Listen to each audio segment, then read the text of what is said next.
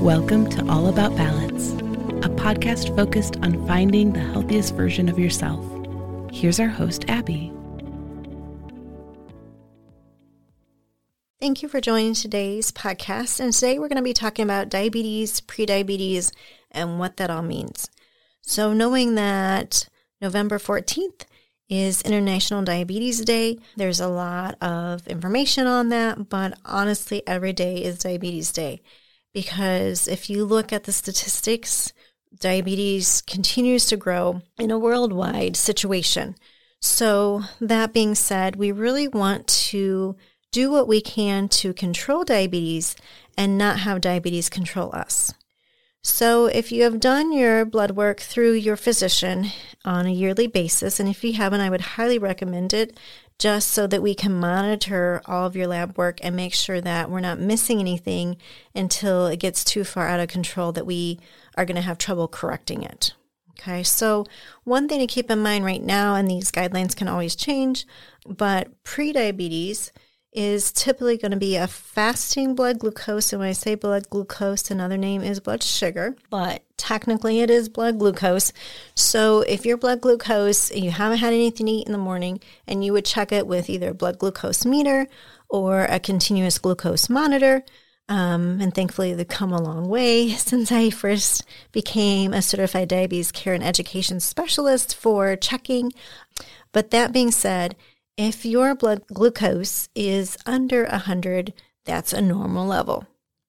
If your blood glucose, when you first wake up, first thing in the morning, no coffee, no medication, no food, and it's in the 100 to 125 range currently, then if there's two different times of it being within 100 to 125, then definitely, you know, we need to have a discussion with your physician because your physician may have already diagnosed you with prediabetes. So let's talk about prediabetes. There is so much inconsistency with it. Keep in mind that prediabetes is already increasing our risk for cardiovascular events down the road. So many times I've heard people say, Oh, I'm borderline. Or, well, they said not to worry about it. It's not too bad.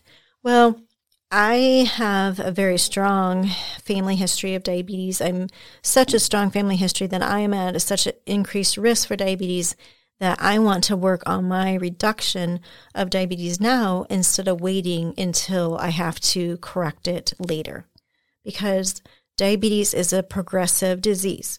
So, what that means is that it's not just affecting our pancreas that is you know, having those beta cells to help to regulate our insulin and our glucose levels and getting the proper glucose into our cells like a key, you know, is unlocking a door. So think of that glucose is going into our cells. It's unlocking that door to let that blood glucose go into our cells for energy versus keeping in our blood. So if we have a higher blood glucose level, it just means that our body isn't working as, efficiently and effectively as we can because it's not doing what it needs to do to give us the utmost health possible. So, what that means is that we need to find ways to have our body work better, not necessarily harder, but just better. Like, what can we do to make changes? So, if it's prediabetes, you know, there are certain guidelines that we can follow but we definitely want to do it from an individualized standpoint because, again, what you're eating may not be the same, and it won't be usually the same as another person, but you could have the same blood glucose level that would say you have prediabetes. So we need to work on correcting things now to continue to reduce your risk of developing diabetes versus increasing your risk. When we look at diabetes, Again, a physician needs to diagnose you with this, but you have to have two different levels. If it's fasting of 126 for your fasting blood glucose level on two separate occasions to have that diagnosis. So if you have a high blood glucose level, typically your physician will have you come back and retest and just to have that confirmation. If you have diabetes and that's the diagnosis, I just want to say it's not the end of the world. And the reason why I'm saying that is I've seen so many people that it has definitely led to depression, definitely caused a lot of serious complications. And it doesn't have to be that way. If we know ahead of time, if we know right away, then we can make changes. So we can look at what are you eating and how can we adjust what you're eating to be the best for what your body is capable of. If you have diabetes, there's not anything you did to get diabetes. Okay.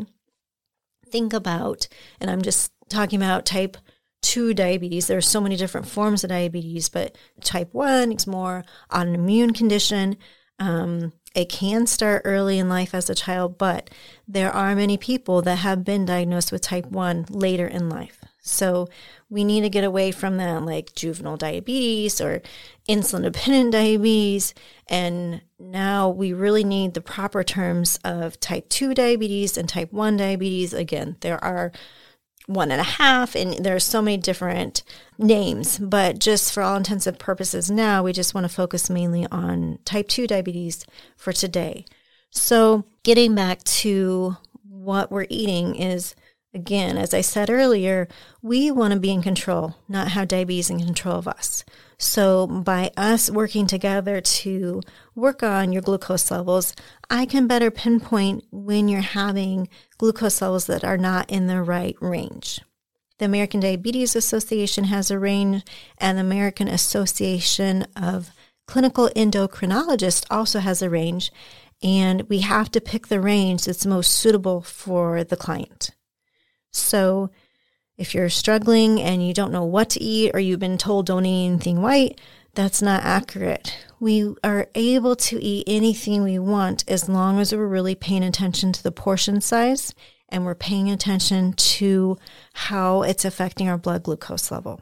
When you hear people say, "Oh, you have diabetes, you shouldn't eat that," or "You can't have that cake," or "You can't eat that," that's why are you eating that? That shouldn't you? Sh- that's going to make your blood sugar go up. I've heard so many unfortunately, stories about how people are blamed and put on that shame game. And honestly, think about who is judging you. If you have diabetes, who is it that's judging you? If you feel comfortable to say, well, you know, I'm working with a certified diabetes care and education specialist and a physician and registered dietitian, and they're all helping me so that I know that what I'm eating is appropriate for my needs. But again, there are no guidelines that's going to work that are going to work for every single person. So keep that in mind. You definitely want a collaborative care team to make sure that we're really on top of where your blood glucose levels are at. If they're checking the hemoglobin A1C, which is a about a three month measurement, with the last month being the most weighted in that sense as far as how have your blood glucose glucose levels been because we can check with a blood glucose meter or continuous glucose monitor is more accurate because you can get a lot more tests without pricking yourself routinely. And so we really want to pay attention to that. And then we want to know, you know, let's count carbohydrates. We definitely want, don't want to take carbohydrates out because we need that for our brain to function properly. And I think that's many times what people do is they think, oh, I can't have any carbohydrates or I can't have sugar. Well, one thing is to say is that carbohydrates are made up of sugar, fiber, and starch. So you don't even have to worry about the sugar because it's already accounted for in total carbohydrates. So I will not ever have anyone go off of carbohydrates because that's not accurate, that's not safe, and you're missing out on nutrients and potentially could lead to nutrient deficiencies. What I will do is work together so we can come up with a plan so we know how much to have at each meal to keep our blood glucose and keep our diabetes risk as low as possible, but keeping our blood glucose in the proper range so we don't go too low and don't go too high. Thank you for joining me. And like I said, uh, November 14th is International Diabetes Day. So we just want to really be mindful. And I will talk about signs and symptoms of diabetes in another podcast. Thanks. Thanks for joining the podcast, All About Balance with Abby. If you would like to reach Abby, you can find her at abnutritionsolutions.com. This episode was produced by Craze Studios. Have a great day.